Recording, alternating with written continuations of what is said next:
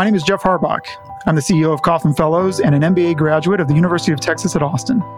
The Latter day Saint MBA Society was founded by a group of MBA students and alumni who are members of the Church of Jesus Christ of Latter day Saints, with the hope of bringing together a community of business people striving to bless the world. In this podcast, you'll hear interviews with Latter day Saint thought leaders that we hope will inspire you both in your professional and spiritual life. For more information about the Latter day Saint MBA Society, visit latterdaysaintmba.com. And now I'll pass it over to Kurt Francom, who will host this week's interview. Another episode of the Latter day Saint MBA podcast. And today we're welcoming in uh, John Keller. Welcome. Glad to be here. Yeah. I, now you uh, were cornered by by Adam. Is that right? Who's uh, part? Of, he, he helps uh, align some guests, and he's part of the the operations here at the uh, Latter Day Saint MBA Society. And uh, and you agreed. yeah, yeah. Adam's uh, Adam's a very gregarious person. He's hard to say no to. So. very good. And uh, when people ask you what you do for work, what do you tell them? You know, if they ask me, I'll tell them usually that I'm an entrepreneur, and right now I'm in software. Is usually the the fast answer. Okay, software. So that could be anything, right? That's so, right. Um, and what uh, is there a specific industry you help through your software? Yeah. So uh, right now I'm uh, the company that we're building is called Redlist, and it's a SaaS platform. So it's a software as a service that we use to help maintain equipment and certifications of the people who use that equipment and also to kind of help with their scheduling and their kind of safety collaboration. So it's not the sexiest of industries, right? But it's the type of industry that really makes the world move. So if you've ever, so we, our customers are companies like in the mining industry, uh, oil and gas, construction. Uh, you know, here in Utah, if you're there's probably anybody who just drives on I-15 um, up and down the corridor is going to be driving next to or past um, some of our customers. So just yeah. heavy industry. If there's a big piece of equipment that re- is required to run for people's business to keep working, uh, they're running. There's a good chance that they're they're running on Redlist. So. Nice. And, and so uh, obviously, you know, you, you found a niche there that to expand a, a successful business. And uh, how did you, was there uh, an obvious path to that or something you tripped over or? I think uh, the obvious path for me, like I've, I've, uh, I'm kind of a serial entrepreneur. I've been involved in uh, various startups and kind of that stage of high growth for yeah. about the last 15 years. And um, for me, business really is about people. It's like businesses wouldn't exist if it wasn't for people. As much as people can be frustrating at times, like that's why business exists. And so, in the process of doing that, about uh, about nine years ago, I was looking to kind of get and double down on some on another business as an operator. And uh, I met with Talmage Wagstaff. So if you ever if you've ever seen Wagstaff cranes, yeah, sure, along the side of the freeway, or you know, putting a giant cooling tower on top of a tall building. Um, so that's that's his family's business. We met about nine years ago. I started initially as kind of the skeptical investor, like when he was throwing out this idea of Redlist, this you know there's this major gaps in how heavy industry is currently serviced today and nobody's solving it and it's a trillion dollar industry and you know you hear all these types of things. You, you spoke yeah. to hookah with other entrepreneurs and you think it could happen and after working with Tal little by little um, you know his, his, he's grown up in it. He was a field engineer for exxonmobil. Um, so it's, it's in his it's in his blood and it's also in his his personal experience. And so after after kind of working with Tal for several years, kind of just in the early co-founding stages of testing the idea out, I became a, a big believer. And I'm primarily over the kind of the the operations. Let's say I do a lot of business development, so sales, marketing, operations for our little company. And uh, and he's really kind of the visionary over the product and the application of it in the field. So he's an engineer and he's got an exceptional mind, and he's really fun to work with. So I feel really lucky. Nice. And uh, where did you? Uh, where were you born and raised? I was actually born and raised just here in Utah, so oh, in cool. Salt Lake, in a place of Salt Lake called Rose Park. I don't know oh, if, yeah. if you've ever heard sure. of that. place before, but Yeah, I, I grew up in West Valley, so it's either Rose Park or West Valley that gets all the the grief. yeah, right?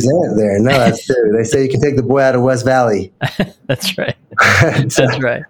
That's right. And uh, so did you go to uh, West High then, or I did. I did. I went to West High. I graduated in '99. Um, when I graduated high school, I was like had a couple of very specific plans. I was certain I was gonna, I was gonna maybe uh, go be a bum in Europe and try to learn some Romance languages, and maybe come back and work my way up the Taco Bell corporate ladder. That was Oh, kind of my, if you were to talk to me at age 18, that would have absolutely been my path.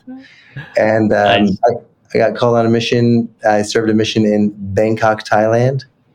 not Europe, huh? You were, No, were you gunning Europe. for Europe? I was like, Thailand, isn't that like an island off of South America somewhere? I thought for sure I speak Spanish at least. and, uh, but yeah, I got called to Thailand. And while I was out in Thailand, um, you know, I always wanted to do something that kind of, I don't know. Like I said, I in co- high school, I like got involved in DECA and all these business things, and I was like, I'm going to go the corporate ladder. When I was in Thailand, I wanted to make a big difference. You know, here there you are, you're you're out telling everybody about the grace of God all day long, and they're still living in squalor, and it's not an awesome. There's a lot of hard things in, in life in some of these countries, and I was like, I want to make a difference. And and throughout my mission, I was always looking around to see who was really making a difference.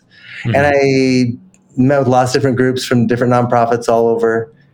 Uh, and one of the things that really struck me was that no matter what remote village I was in, um, you'd find some nonprofit trying to make a difference, but they seemed like they were always struggling. Hmm. But I could always find an ice cold bottle of Coca Cola. Yeah. And so I was like, man, these guys have figured it out. Somehow they're making things move in these remote places. Like, so I kind of, I don't know, I got, I really caught the bug. I mean, I had the bug for business before my mission, but after mission, I was like, oh, I caught the bug for saying business is a great vehicle to make a difference. And I want to do that. And I think a mission teaches you, you can do hard things. So I, um, I had met a lot of people and who kind of opened my heart and my mind to this idea of entrepreneurship. And I've kind of been running ever since. Yeah, and, and let's go back even further. Just in your growing up years, uh, how would you describe those or put those in the context? Uh, my house was the home of the fast and the hungry, I guess you'd say. So I was fourth of 13 kids. I grew up, uh, our house was probably like, I don't know, 18, 1900 square feet, something like that. Um, we were in a neighborhood where, you know, very, very diverse neighborhood. Um, I would say it wasn't, I would say that English as a first language might have was probably was maybe in the minority in that neighborhood growing up. Uh-huh. And it's not just like there was English and Spanish. I mean, there was the first Polynesian stake was like two blocks from my house or three blocks from my house uh, here in Utah, and and there was just a lot of diversity and a lot of. I grew up a very free range parent with two very different. I mean, a free range child with two very different parents. Right, one was an engineer, kind of very analytical. The other one was a farmer, very um, like um, emotional, kind of thinking with her heart more than Uh-huh. math. You know. So your dad was the engineer. My dad was the engineer, hardcore Okay. engineer. Like I still think when I left to go on my mission and there was, you know, 12 of us in the family, I still think our family budget for groceries was like 150 bucks a month. I might Oh, wow. be off on that. But I mean, it was like my mom could stretch a penny and my dad could divide it and conquer it. I assure you. Holy cow! Wow. So, uh, did you? How did your parents? You know, you talk. So, did your mom grow up on a farm, or did she actually? Because I know Rose Rose Park isn't a farming area, but she, uh, she grew up on a farm. Like she grew up in a place called Panaca, Nevada. If you've ever heard of Panaca, Never. Never. you go into Cedar City and you just head west, like almost directly west, about an hour and a half. You end up Mhm. right across the border in this little town, kind of built around some springs and some mining stuff. So, so Panaca is where she grew up. She grew up as the, uh, let's see, the she was the, I think she, I want to say she was the fourth. She might have been the sixth. Anyways, there's she had a big family. There was eleven of them in her family, and my mom was. Uh, you know her her mom died of cancer when she was like 14 Hmm. and that was like a long battle. And so she was always kind of like a little mom in her home. She was always in charge, like she was like the a very responsible member of her family, always helping out her parents. And then her dad actually passed away about a year and a half later of a stroke. Oh, wow. And so she was she kind of found herself. She always wanted a, fa- a big family. She had raised a big family. I think my mom has been a mom of a big family since she was probably like seven. So that's like her world. That's what she knows. That's what she sees. She's given everything for her family. I deeply respect that. I'm so grateful for that. Um, but it's very different from my dad. My dad came from the suburbs of Chicago. Uh, he was born in a family with two kids. And his dad kind of equated large families uh, with poverty. Like, if you have a big family, you must not figure out why you're having a big family. Like, you shouldn't have a big family, you should have a small family, right? That was mm-hmm. kind of the thing. So, yeah. I grew up really in this juxtaposed world with a, a dad who was super analytical, but also very reliable. I had no idea how reliable he was. So, I've gotten older and realized he's like almost superhuman in his reliability. And then a mom who just knew how to love and was not organized, was not really, that wasn't her thing. Her thing was love. You know, my dad's thing was organization and numbers and being where you're supposed to be when you're supposed to be there. So, um, and I'm probably, of all my, the kids in my family, I'm, I'm seem to be the one that has a lot of my dad in me, but also a lot of my mom. My dad always had a briefcase. My dad had a pocket protector. This is not exaggeration. Like pencil, pen, eraser that goes up and down. You know, uh-huh. that was my dad, and uh, and everything was perfectly organized. And my mom always had a big purse that you just had to rummage through forever to find whatever tissue or or stick of gum you were looking for. Right. So. Yeah. In my world today, I have some things that seem very organized, but if you open them up, it looks like my mom's purse. Nice. so, I mean, during those those young years, were you, you know, you say you're a free range kid. Were you just trying to survive and have some fun, or was there uh, was there any like direction in in your life at the time as far as like where your life was headed? That's a great point. That's a great question. I mean, I I would say my mom and dad were extremely intentional in their parenting, right? So, um, if there was ever, so we had we had home evening, you know, pretty regularly, and we actually ate dinner together quite often right? Most of the time we ate dinner together. Um, so there was always, and like I said, my my mom was very much a loving parent, and the way that she taught was often from the scriptures. So if you stepped out of line uh, growing up, like my dad, he came from a very Germanic background, so it was very um, he had a very physical way of putting you back in line. and my mom was like, man, if you stepped out of line, you're going to go read the Book of Mormon with her for like an hour and a half. And there, and I'm telling you, I'd way rather take the physical sometimes because the Book of Mormon for an hour and a half sometimes is like, oh man, that is like so much. And it's funny because a lot of people are like, oh man, she did that. You probably hate the Book of Mormon. I'm like, no, actually, I love Book of Mormon. It's like the coolest yeah. book. Uh, but I will tell you, I did get kicked out of a lot of seminary classes because I learned the Book of Mormon very, very well growing up. I could tell you lots of different things about the Book of Mormon because I spent so much time in it for my punishment. oh yeah. Uh, but it, actually, but in the end, I mean, like, so I, I did have a lot of structure there, but uh, we were like the Sandlot kind of growing up. Like, you leave the house, you know, like uh, we'd go play. We weren't like the Sandlot where it was just a friendly game of baseball. Like, but in my neighborhood, it was very common.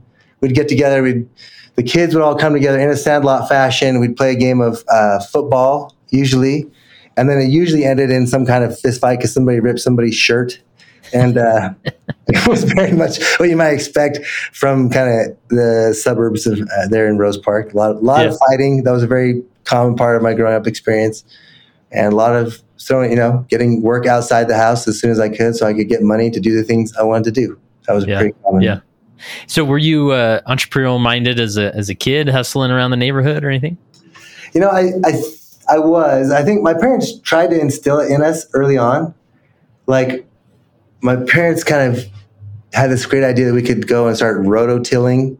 If you're familiar with that is, you're gonna kind of go through the neighborhood and rototill people's gardens for them so we like it was funny because again my uh, my parents aren't my dad's kind of risk averse my parents are very both risk averse in many regards. So they taught us, let's get a rototiller. We we pulled money out of our savings that we had, and we each invested. Me and my two brothers each invested hundred dollars in our first rototiller, and it was you know, we we'd go to do a rototiller. We'd go to somebody's yard to kind of get their garden, and I remember they'd offer us like thirty bucks, and we'd be like, "Oh man, this is so much money!" And we'd come home. My parents like, "You can't take thirty dollars from somebody. That's way too much money. Go give it back." Oh, like, wow. okay. so we'd go give back like 20 bucks or whatever. And then we'd come back and they say, okay, now you made $10, but we got to make sure to put some in savings and some in tithing and some in spending, you know? and so we pretty much we make, so we did that for like three years. I think we ended in the hole after three years of rototilling. We never made a penny on rototilling. I think we still owed our parents like 50 bucks each back for our savings. Uh, but it was funny. So we did that a little bit. And I, along the way, I started realizing, well, man, if I make some money, if I could find ways to make money, um, then I could get some of the things I wanted in life. And so I did with one of my buddies in fifth grade. We partnered up and we, first of all, we started this thing called, no, let's just say we partnered up. The short story is we started selling candy at school. And, Okay. uh, and man, I, I used to commute. I took the public bus from age eight at uh, I took the bus 18 to downtown Salt Lake. I would cross through downtown and then I would go up to the avenues in Salt Lake, Second Ave, little Third Ave, and E and D Street. There's a, a school there called Lowell Elementary. So I would take I had this long commute on the bus and I would go to whatever stores I could and try to buy candy for 10 or 12 cents a box. Back in the day, you could buy Boston baked beans for like, you know, five for a dollar or whatever, you know. Um, and I tried to go and sell those wherever I could to anybody who would take them for, you know, 25 cents or 50 cents a box, you know. I didn't tell my parents too much about that because if they knew I was buying something for 10 cents and selling it for 50 cents, I was going to have to give some money back. So I was like, so, so I did that. And, uh, and then I started picking up scrap aluminum when they were doing neighborhood cleanups and stuff. So I started doing that and we, I'd throw newspapers. My first real official job was I worked at the Arctic Circle at age 14. I would sweep their parking lot for, uh, you know, of all the cigarette butts and everything in Yeah. exchange for Rancho meal coupons. If I Oh, could yeah. get it. So, Sure. so I definitely, there was a lot of that kind of stuff growing up for yeah, sure. I love it. So you mentioned that you go on your mission, and that's sort of coming back from your mission. You, did, you sort of felt like you were more locked into sort of the the, the potential and uh, of of your future. Yeah, you know, I think on a mission for me, like, you know, I realized I could do hard things. I realized that if you really had a goal, you could you could achieve that goal, right? It felt like, and and I think you really learn how to rely on um, in a state of faith where you're constantly relying on Heavenly Father to help you out. And for me, in my as I kind of came back, from, I was like, man, I can do all sorts of things, and it seems like entrepreneurship is kind of like with enough hard work and faith, like you could do some pretty anything. You could do anything you wanted to do. You know, see anywhere in the world you wanted to see. Um, not necessarily. I'm probably not great with authority. I guess is probably part of it. Like maybe Okay. I wouldn't love. I don't know. I haven't actually worked for. I haven't had a normal job, right? So I don't know. uh, Maybe maybe I'm selling myself short. Maybe I'd be a great employee. I have no idea. But at some point, I don't. You know, you kind of realize like I can whatever you want to dream or think you can, like just do it. Like give it a shot. And the mission had me experience that. And after the mission, I got together with some companions, and we kind of it felt like just even though we it took us a long time to stop calling each other elder, right? Right. uh, we did it was the same concept of work ethic and self-improvement and just like trying hard things. I set a goal uh, probably you know about four months after we got back me and my friend david casteller we started stellar services. Thought it was a perfect blend of casteller and keller. It was uh, it was uh, it was uh, i mean everybody's got to start some landscaping company. So it was a uh, aerating company right?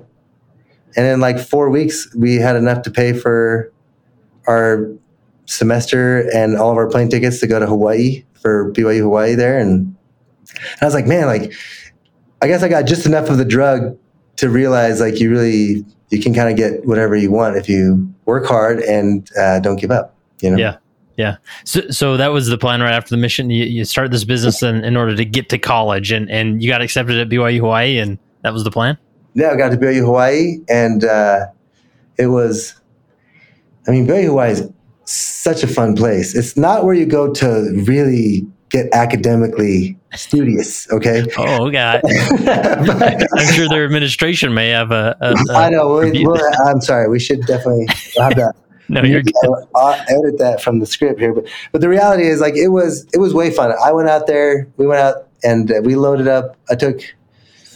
You know, it was. I started just going. We weren't sure if we were going to stay there for permanent or for sh- short term. Uh, where that was back when you could still go for short term.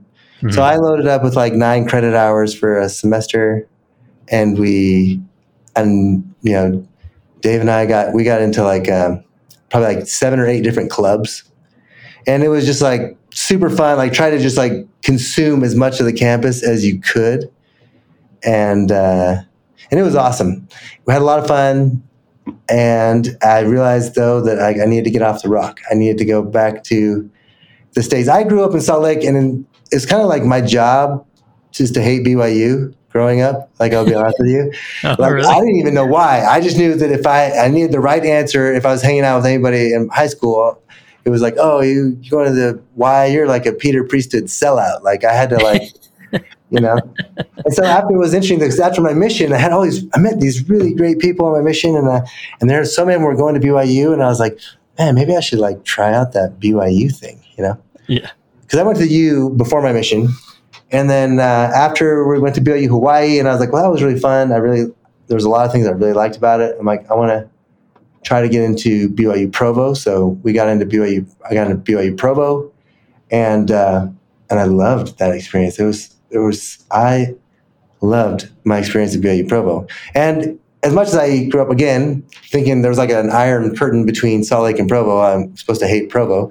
I actually really liked Provo. Yeah. And uh, there's a lot of really, really good things about Provo.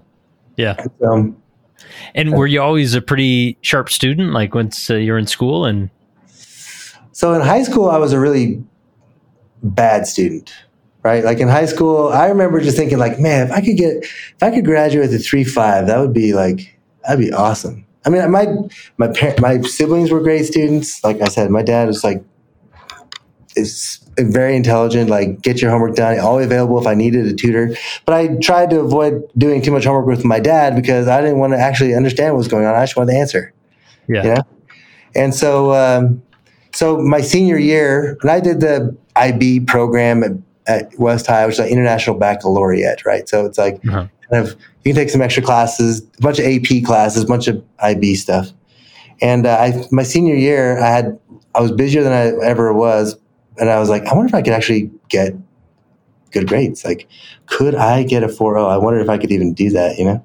Mhm. So I started trying to see if I could do that, and I got I got good grades my senior year, and then I got pretty good grades before I left my mission. And when I came back to school, school kind of turned into like more of a game. I don't think I learned as much in school as I could have, but I learned how to get good grades. Mhm. I'm sure I was many teachers like worst nightmare on some things. I learned how to get good grades, and they gave me because it paid for my schooling. Good grades paid for school, Yeah. and I was like, "That's great." And I was really, I got really lucky too. Like you know, like um, got some scholarships that really helped pave the way, and so I do plan. I got to get scholarships back someday because it was really helpful, and uh, and it was really so. I got good grades, but I never. I tried not to let school get in the way of my education in college, right? So I would play the game, but I really wanted to have as much experience as I could. So I did lots and lots of internship credit and um, traveled uh, kind of all over the world. I, I'd make enough money to go pay for my habit to go try some crazy venture somewhere, and uh, and tried to get my schooling done at the same time. So it took me a little bit. I think I still graduated in like four years, but near the end, I was really dragging my feet because I wasn't married yet. I was like, I need to, I need to find someone. So, uh, so I so, so I definitely spent. Um, I think it took me four years, probably. I was probably at BYU for three years, um, but I definitely dragged my feet near the end. Yeah, and then uh, you did business there at, uh, at BYU as well. Like so uh, you, I did international studies actually, okay. which is like the general study of the world, right? Like if you want to like be broad in your studies, they don't. They actually don't offer it anymore. I think it's too broad for the likes of that. But but I, I did international studies and I did a minor in Asian studies and also in business. So I did a minor in business. And like I said, I was I was always dinking around with some venture on the side during college. Like that's kind of what paid for. I mean, it was kind of dosy doing from one project to the other. Yeah, and it was just a variety of things you did during yeah, so like, businesses. A lot of people may remember the Google arbitrage days when you could like do AdSense and AdWords, and you kind of find.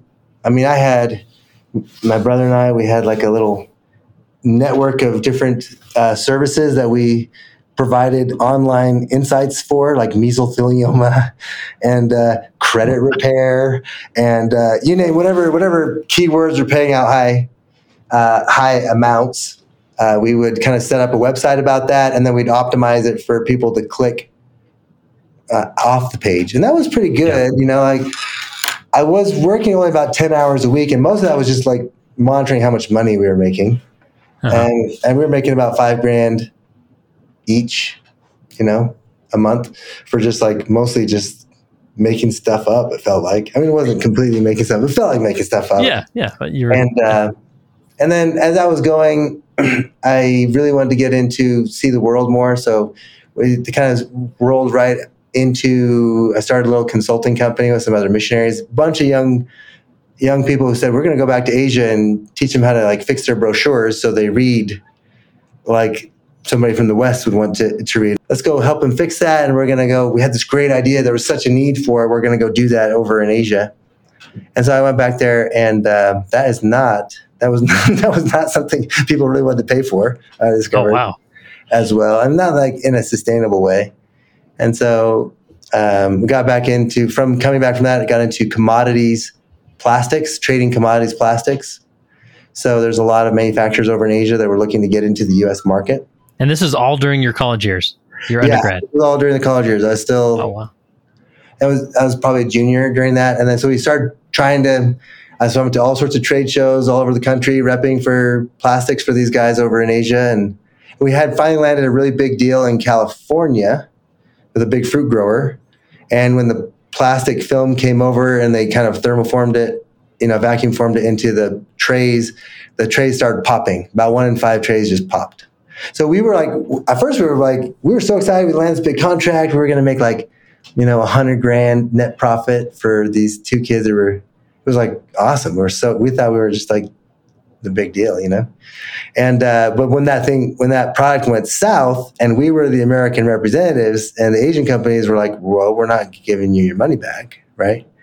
And the local companies here are like, well, we can't use the film, you know?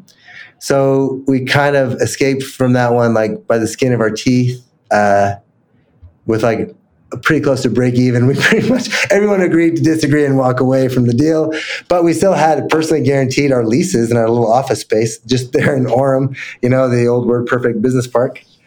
And so we're like, man, we have no idea how we're going to make rent. Like, I don't have a job. We don't have, I mean, we don't have a job. We don't have income. Like, uh, I spent pretty much everything I ever made at that point and and so we ended up. I had a bunch of leftover. We were. I was just starting my senior year, and I had a bunch of leftover textbooks. And so, like, well, let's go and my, you know, we had to cover rent. So I was like, we'll go hawk textbooks and see if we can't um, cover our rent from that. And it was interesting the process of going. I went went to the bookstore, and uh, they were going to offer us like twenty cents on the dollar for some books, and I was like, man, that's that's junk. I paid. You know, you kind of you like treat your books like they're good pets. At some point, you paid so much money for them, you you animate them with life and personality. Like I don't want to give you my books. Like I'm not giving you my books.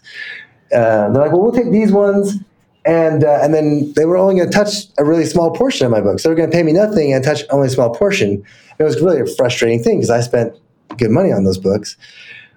And so it was interesting. So I was like, oh, so I called up the church and, and DI, and I was like, well, I have all these leftover books. Like, are you going to take these books uh, will you take the books? And they said, no, we discontinued that program. Go find someplace else to give the books. So I started calling around and saying, well, hey, I've, and I started looking online. I saw there was value in my books online. There was some, some of my books still had real value and other of my books, maybe they don't have value in the US, but somebody's got to want, I spent 200 bucks on this book. Somebody's got to want it. So it's a long story to say that in a short period of time, we actually said there's a bit of a arbitrage here between these surplus books and some can be resold and some can be recycled and some can be donated, right? Uh-huh. And so my buddy was that we were, you know, that we had done we did a lot of uh, startups with, he was like, "Well, let's just go knock door to door, see if we can get people to give us their surplus books, and maybe on scale we can do this and uh, cover our rent and uh, make the world a better place, kind of thing, right?" So we, we went out one Saturday morning, just knocked on people's doors, said, Hey, we're collecting books. We're going to recycle, resell, or donate the books. Um, uh, would you trust us with your surplus books? And we got a whole bunch of books. Tons wow. of books. So these were just books people had on a bookshelf that they weren't planning on selling back to. Just like leftover yeah. books. It was like yeah. people. I mean, I went through a. This was a neighborhood. This was not dorms. This was oh, a okay. All right. It's out there in Orem by our office because we're like we need. So our office. So really quickly, I mean, I totally believe in beginner's luck, right? Because I never knocked doors like that ever again, ever, even though I lost tons of money trying it. But we ended up turning our, converting our office to um, this worldwide book drive, is what we called that venture, worldwide book drive. And we were gathering surplus books, recycling, reselling, and donating the books. And literally, if you walked into our little sub subleased office space, we had books stacked to the ceilings. It was totally a fire hazard. Uh, they did end up kicking us out of that building because we had too many books in our office space. But they let us out of our lease. That was like the main thing, right? Um, it was really scrappy startup. I mean, we didn't, we were, had no money. It was like startup from scratch. And we would actually go to Harmon's and get, you know, their paper bags for their produce. We say, hey, we go buy some produce and saying, can we get this other stack? We take like a stack of like 50 bags or 100 bags. and we would like literally wrap our books with that to ship them in the mail. Oh my goodness! Wow. Yeah, you don't get good reviews doing that. We learned, right? But we did it. Like, and it was kind of funny because that venture. I mean, in the end, it was we took we always took it really seriously. The commitment that we were going to have to donate the books. You know, like, and that was expensive. And you got to really find who would take the books and do good with them, right? Uh-huh. And so, but um, and that business went through all sorts of ups and downs. But we did end up donating over two million books from that little operation and we ended up selling it to the nation's largest retailer of used books, a company called ThriftBooks. Like if you go online and buy a book on Amazon, there's a good chance that um, seven of the eight or five of the eight top searches on Amazon are actually different brands of this company, thrift book. So, oh, really? so it was a, that was a good experience, and that one that business did kind of evolve, and we I did we did sell that business. Wow! And this is all during college. Yeah, so the we didn't the business was not successful during college, but I did right before graduating with my undergrad. Uh, I did rack up about forty thousand dollars of credit card debt and was losing three thousand dollars a month through Worldwide Book Drive. Wow! Uh, when when it came time for graduation. okay, so what the heck did I get myself? I, most people would get a house back then. You could get half a house for forty grand in Provo, and I had nothing, dude, but a whole bunch of people's payroll that I covered. Yeah. Yeah, this is such an interesting path. Obviously, maybe a little atypical than uh, compared to other, you know, uh, uh, stories we've had on on the podcast. But I mean, I just love the. I mean, there's so much education going on. Obviously, the traditional education in the classroom, and you're learning, and you're getting the grades and whatnot. And then outside, you know, with these uh, th- these arbitrage efforts that you're trying to pay the bills, but also, I mean, I'm I'm sure you may find that was even more valuable during those college years of learning business, right? Oh, for sure. I, I uh, I've definitely there's some things you just can't learn unless I, again entrepreneurship is a very different path yeah. um, from other places. There's a tremendous amount of uncertainty in entrepreneurship, and I don't think you get entrepreneurship from reading a book, you get it from applying the book, right? Mm. So, yeah, man, I tell you, there was a lot of, I learned all sorts of things about finance and debt and payroll and payroll taxes. And in a very short period of time, like I learned about 10,000 things you shouldn't do when starting a business. wow. So, and, uh, So, did you graduate uh, without being married? Uh, yeah. So technically, I graduated without being married. I did, but But you uh, were maybe I met, I met the girl of my dreams um, in the beginning of 2005. So just like in the beginning of like, so my, it's kind of like my last period of time before it was my last real solid semester. And I, I met this girl and, you know, I was, um, I was very kind of direct and a bold personality to begin with. And I had a very receding hairline to, as the next step in that equation. And I'm sure she was very just like totally freaked out by this guy who talked like so big, was willing and dared to try anything. Um, so I chased her. I chased her solid for a year and a half, um, which in Provo time that's like ten years. You know? so, Isn't that true? so I chased her, and uh, and you know we did. We got married about a year after I had graduated. Okay.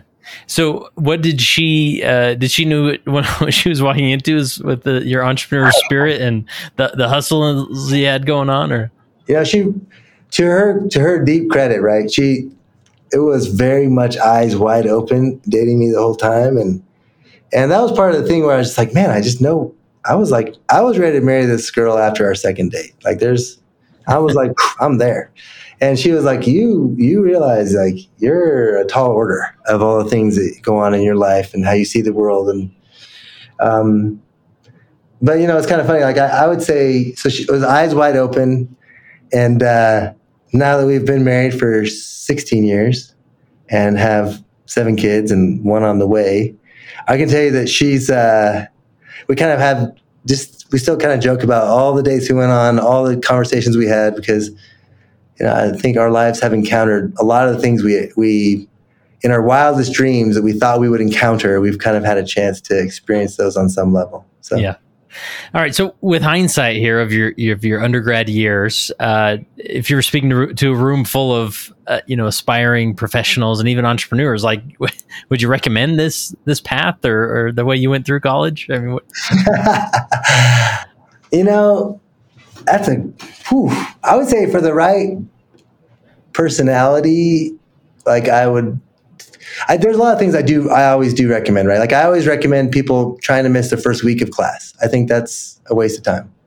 I think there's so many other cool places you can be and things you can do during the first week of class. okay. And probably you're going to have to edit a lot of these things that I'm saying because I say- so I always encourage that. And I always also encourage people to take off, take off uh, your spring semester, go to school like during, excuse me, take off the winter semester or whatever they call it. Take off January to April, right? That's the cold time in Provo and it's not that exciting. Uh, and it's really busy and everybody's kind of tired and burned out. Fall Fall's always exciting because everybody was there. And the spring summer, if you did, um, when you do school during spring summer, the campus is a lot less empty. You get a lot more time and attention from TAs and teachers. Um, and then I, I always, I do think it's helpful for people. Anybody that's like, I probably lean towards if you think you're interested in something, try it and go do it and volunteer to do it for free. I worked for free in so many places um, that I was never like, I never had this entitlement, like I am entitled to X amount of dollars in exchange for my hours, right? What I was always told was like, I'm entitled to learn something. And if I was interested in it, I'd just go and do it, you know? Even after we got married, I, and I was having this business, I was always interested in radio, for example. And I, by chance, met this group that in Provo that had a radio station. That uh, I was like, well, can I be like a free intern and just work for you? And they, they looked at me kind of like cocked eye and said, yeah, sure, but we're not going to pay you. I said, no, I don't want to get paid. He says, and if you're late, you're fired. I'm like, okay. And so I, I showed up there. I did that for about six months, just kind of learning the ropes. I was late many times, and he never fired me, to his credit. and uh, but it was interesting because like I learned that as I, I just gained that experience. It was just kind of fun. So I'm like, if you want to learn something, go do it and create the type of framework within your schooling that lets you do that. Schooling is like the best comfort blanket. Like sus- like the economics of life are suspended while you're a student. Hmm. Like anything kind of goes, you know. So Okay. you can be poor and you can do whatever. That's totally fine. And so I'm, I don't know. I would encourage that to, Nice. explore that. Yeah, that's fascinating. And um, and this plays into some of the principles he sent me. The first one is nothing in is the best way to guarantee nothing out, right? And that's sort of what you're talking about here is you're putting a lot into your life, your experience, your businesses and whatnot in college, and you got a lot out of that. But if you don't put anything in it, is that how would you expound on that? No, I think that's a great point. No, I, I'd have to say, I really have to give credit to um, a friend, Alan Hawkins. This is kind of his principle.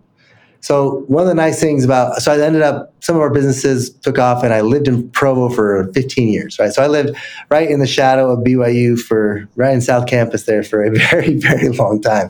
And in doing that, you know, you meet a lot of people. In Provo, you can stay in the same place and you'll meet hundreds of people because they all come through wherever you're living, right? And um, and Alan, the principal really, uh, in, in a conversation I had with him, I said, "Hey, he's kind of coming closer to the end of his career. What's the big? What's your, your big lesson learned? Because his his whole focus was the fact of saying, hey, he was studying government programs that were intended to strengthen the family." And the question was, which of all the different programs that go on strengthens family the most? Was it, you know, this program with Big Brothers Big Sisters? Was it this program with whatever place? Mhm. And I said, well, man, that's that's a that's I'm like on the edge of my seat. Tell me what did you discover? Which plan was it? He says, well, to be completely honest with you, he says you're probably going to hate my answer, but the answer is that it's not really statistically significant the difference between all the different programs, and there's a broad variety of programs. Yeah. He says the biggest difference is if somebody, whatever program they enrolled in, did they actually do it? If you do the program, he says, then you'll get a big output. And, I, and that's something that kind of has struck with me in a lot of stuff. Execution is number one. You want to fail a class, don't show up to class, right? That's Mhm. easy. You want to get an A in class, but you want to get a good grade in class, show up to class, right? So if you want to fail a test, don't take the test. That's guaranteed. If you want to excel on the test and take the test, when you can iterate through it, right? You can find it. So when he said that, I kind of this is actually a very simple concept, uh, but I think it's huge. I think it's a, a really big concept. I think if in life you name it, like you have, you know, if you have challenges in relationships or in in a startup or in an investment or, um, you know, in what in a church calling or whatever. You name whatever the issue is, whatever the challenge you're faced with. And the real simple thing is put something in. Mhm. You meet a lot of people who like they don't get something out and you discover it's because they quit halfway through or they, you know, they they never tried to begin with because they knew they were failed they were doomed to fail before they started. So I think uh, this concept of and even in fact, like you know, we went through COVID, we went through all this stuff recently, and there's a lot of there's just so much conflict and things going on in the world, and even in families. I know lots and lots of people who are struggling with relationships in their families, brothers and sisters, moms and dads, whatever is going on, because somebody has a different opinion about the vaccine, or somebody has a different opinion about. Um, you know, wearing masks, or somebody had a different opinion about Black Lives Matter or whatever, whatever you name your big event that we've gone through in the last two years, right? Mhm. And it's interesting to me because you talk to these people, and a lot of them, like their solution is, well, I'm just going to stop talking to that person, you know. Mm, yeah. And I'm like, well, then you are guaranteed to get nothing out. You know? Like if you stop, if you stop engaging, you'll get nothing. And do you really want nothing? In whatever thing you're about to get nothing from, do you really? Is that really the outcome and the output that you want? You know? Yeah. Yeah. Wow, that's fascinating. Um, so, did you? When did the idea of MBA school come around?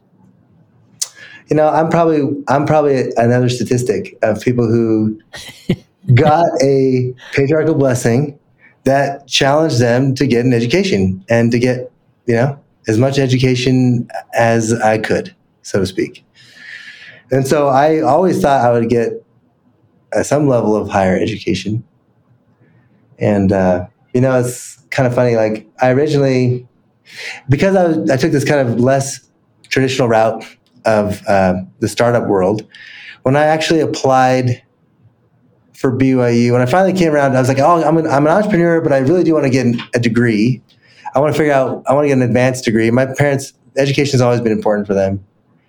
And I think probably I've had, I had some level of FOMO, right? Like I had total fear of missing out. Like, what are these people learning in these magic rooms of MBA, right?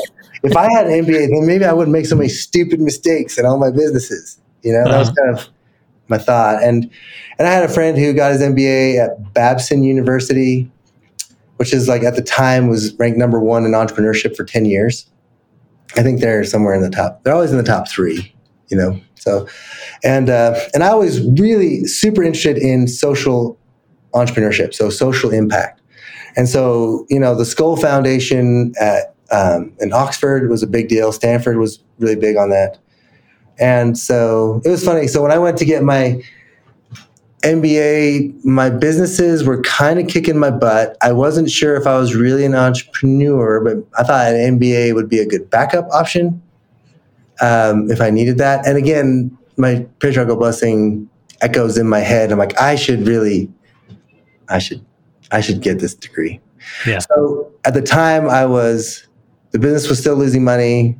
We were pregnant with our first child and I had picked up a job with one of my.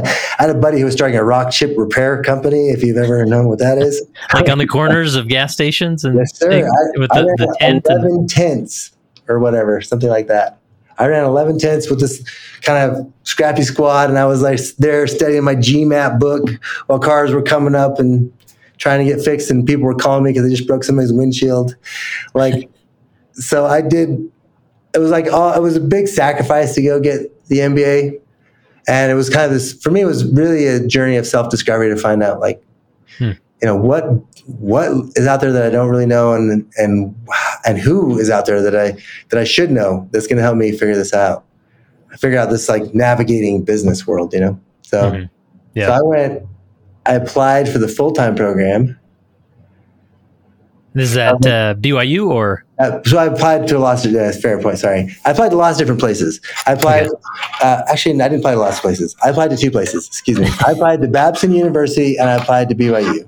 I looked at a lot of the other programs, but they just didn't look like they would fit with entrepreneurs or with my family, right? Because I knew I was going to, we had uh, a baby on the way and, and I mean, I remember going to um, Pennsylvania's MBA, you know, at the Wharton School of Business, and they're like, "Hey, just so you know, we if you want to come to our program, if you think you can hack it, just we want you to leave your wife and kids for six months, and then they can come join you again."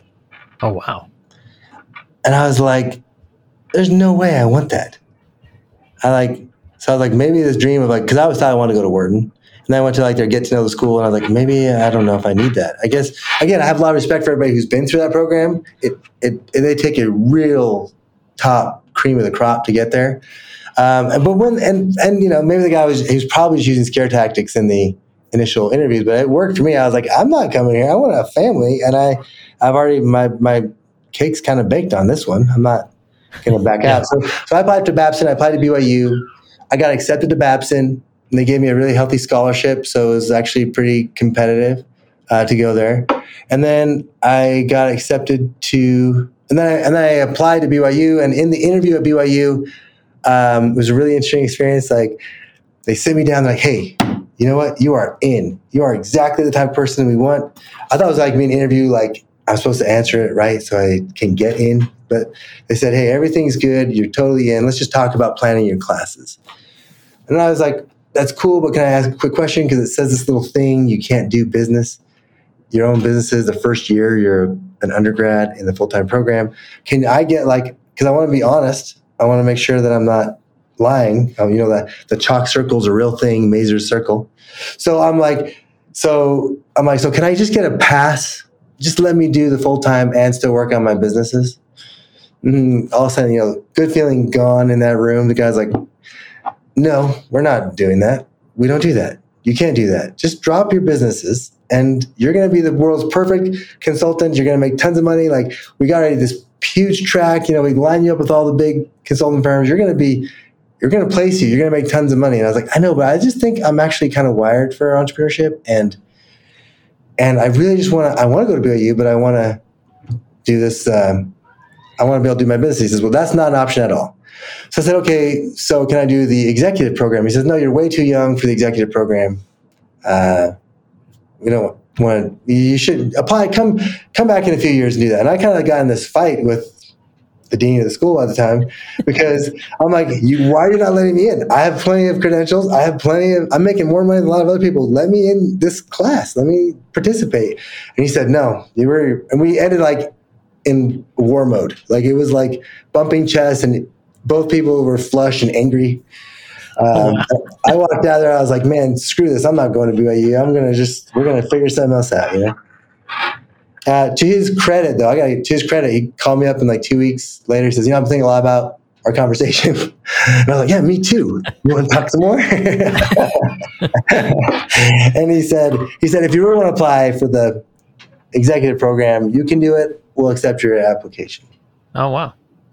So I did it, and uh, and it was good. I really enjoyed it. I, for me, it was like I said, it was a good learning journey. I, I discovered I really am kind of wired. I really am an entrepreneur, and it's uh, I do like the challenge of building something new. I appreciate the people who are really structured, and um, I appreciate a lot of I appreciate the values and the skill sets that the MBA teaches. For me, what I learned though is I learned I paid a ton of money for reading books, which I really like and I paid a ton of money for meeting new people, right? And so for me, since my I got my MBA, um, my the amount of books that I consume has doubled and tripled. I, I don't care about the cost of a book. If there's something that's like useful knowledge in there, I want to I want to put it in my head somehow. And if I really want to meet people, like I feel no inhibitions. I'm so happy to take to find anybody. I'll track them down and take them to lunch and try to go on a trip with them or do something. Like again, I paid a ton of money for my MBA, so uh, I really, I'm now not afraid to spend money on all sorts of other things, which have which has really deeply benefited my life. So yeah, oh, that's awesome. Um, I'm going to pivot back to some of these principles you sent me. That the keystone habits are the key to unlocking your potential. Unpack that one. So I think um, you know, if you look at how nature works, like how life works, it's all about repeated patterns, right? Like I remember once I watched this documentary on NOVA, on uh, fractals, right? And just the concept that everything in nature is one small pattern repeated over and over. And if you take a picture of really the big pattern, like the forest, for example, is really kind of reflective of any tree in the forest. If you cut down a tree in the forest, look at all of its measurements and its dimensions, you can actually get a sense for what the forest looks like. That's one of those kind of weird things that shows up in nature. And so I think in our own lives, as as I look at where I've been successful and where I have not been successful, the lessons I've learned through failure, right, is it's probably because um, whatever patterns I'm trying to repeat, I'm I'm picking the wrong pattern to try to scale out and repeat. And the nice thing about the nice thing is you kind of dig in and you say, well, let's take this concept of pattern and let's just call it habit, right? Habit is the most amazing thing because at some point it's if habit works for you. I mean, everybody has a, has like arrived at home from a commute and not been sure how they got there, right? Like it took like, or they'll be supposed to have been driving somewhere else and they end up in the wrong place because their habits kicked in and they're just like, oh, I've, I've had lots of times where I'm driving on the freeway in the past, um, and it's just like, mm, what was I thinking about? How did I arrive where I'm going? And there's, it's really, I mean, Elon Musk is spending a lot of dollars and time trying to get cars to drive by themselves, right? So it's not an easy thing to do, and yet we can do a lot of our commuting with very little mind power because we built so many habits around it. So anything you can kind of turn into a habit kind of in some sense starts to work for you. It starts to really it takes everything up a level. And not all habits are created equal. Right? So sometimes you meet people that like are so excited and they they tell you like the 15 habits that they're trying to fix in their lives or trying to adopt. And I'm like I think that is you will run yourself ragged. I think that the real key is to find those those habits that have tremendous amounts of um, asymmetric uh, outcomes from them, related habits. Like, you know, if you if anybody Google's Keystone habits, they'll see them online. But there's a handful of habits that show up all over the place. Nobody can explain why they have such a profound impact, but they do. Uh, a simple one is making your bed, right? They'll show you that people who make their bed are substantially more wealthy, substantially more educated, and substantially happier than people who don't make their beds. And it's like, why wouldn't you make your bed, right? That's a pretty easy habit to try to figure out. And um, and it's other things like planning. Are you doing daily planning? Are you eating dinner with your family? There are some of these things like if you could say, I want to have the perfect family, and you could come up with like 25 different habits you're supposed to build in your life, but really the number one thing you can find is you eat together as a family?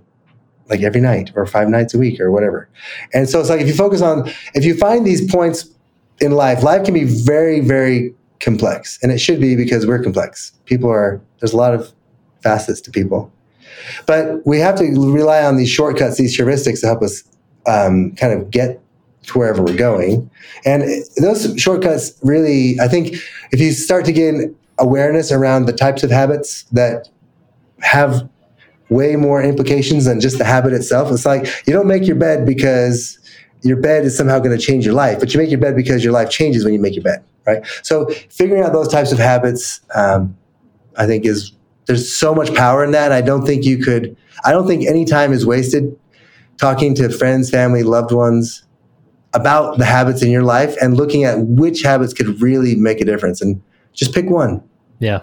And those uh, keystone habits uh, probably change from whether you're in school or whether you're you're building a business or right.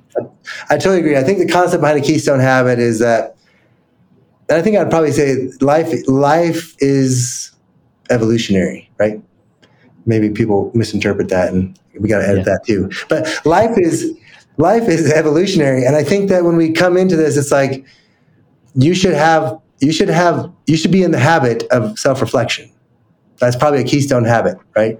And it's not just doesn't just mean writing your journal. It means you got to actually reflect and then refine on that. You got to yeah. So you should be talking to people, and I think that they will change. Like if you've really nailed the bed thing, and you're no longer working there, your your bed is getting made in the morning, and you don't even know how it got made. You don't remember it getting made because it just got made right? yeah. I'd say go pick another one. Yeah. So, is there a, a, current keystone habit that you're focused on, or that's got you excited at this phase in your life? Man, that is a good question. I would say my keystone habit that I'm really trying to figure out is meditation. Hmm. Like, and it's not. Let's just even call it. Let's call it mindfulness, right? Right. Mindfulness. Like if I'm if I'm walking somewhere or if I'm talking to somebody and I I need to take a deep breath and feel the breath. I need to um, in some sense I found that by if I can get in this habit of really zoning into the moment that I'm in, which is kind of hard for my mind because my mind likes to go lots of places, as you could imagine. So as I zone in, like I find deep fulfillment and i'm discovering a lot of other things in my life are kind of kind of fall into place. So for me finding time and opportunities to meditate whether that's like a fixed sit down lay down or if i'm walking and i just want to make sure i'm doing really hard to listen to the sounds around me or smell the air that i'm breathing in through my nose that kind of thing. Love it. Awesome. Well uh, i think this uh, this last principle would be one that good to uh, good to end on. Uh, and it was one sort of the the bonus one, but I, I I think it resonates in this discussion, and that is no one does it alone. What do you mean by that? You know, I think in all the various ventures that I've been involved with, and as an entrepreneur, but I think anybody, we love the underdog. We love this feeling that like we did it, and it was kind of us, and it's really easy. And we want to be validated. Every, I think, I think humans want to be validated that they did it. We did it. I did it, right? And I think if we take a minute though to really recognize this, I was reading a book by the Dalai Lama, and he kind of mentioned that the fundamental nature of the human journey is that we can't like we require a mother to provide succor from the time we're born. Like we are by nature dependent on other people and like from our most rudimentary relationships. And I think it's easy in time to think that we did it on our own, especially in this kind of us versus them world that seems to be continually coming up. It's like we, you know, somebody's, we like to think we're on an island, but we're not. You know, take name name the movement, whatever really strong movement, environmental, social, or otherwise, and there's so much that tries to divorce one group from another group, and yet you can't divorce those. Like everybody who's marching in the anti-petroleum parade is wearing plastics on their body. Mm-hmm.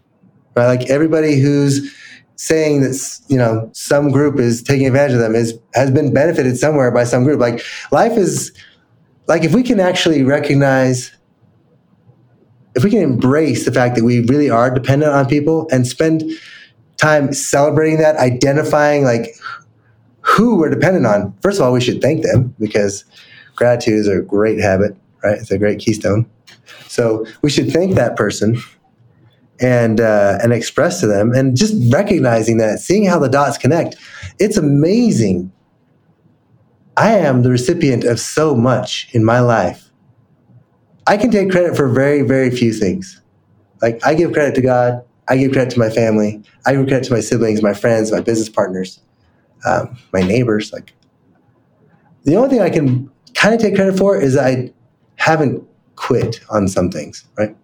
And even in that sense, I'm still have to think for whatever reason, I'm I'm really fortunate that I had the energy to not quit in whatever capacity. But but I have to as we as we look at this, like it's just the amount of doors that open up when you start saying, hey, I really am dependent on everybody, and it's okay to give other people the credit and show them like help them be successful, help them succeed because you were a recipient of that. The world, that kind of pay it forward concept takes on a real dimension and and it just opens more doors. Thank you for listening to the Latter day Saint MBA podcast. Check out the show notes for more information about our guests and visit latterdaysaintmba.com to find details about the Latter day Saint MBA Society.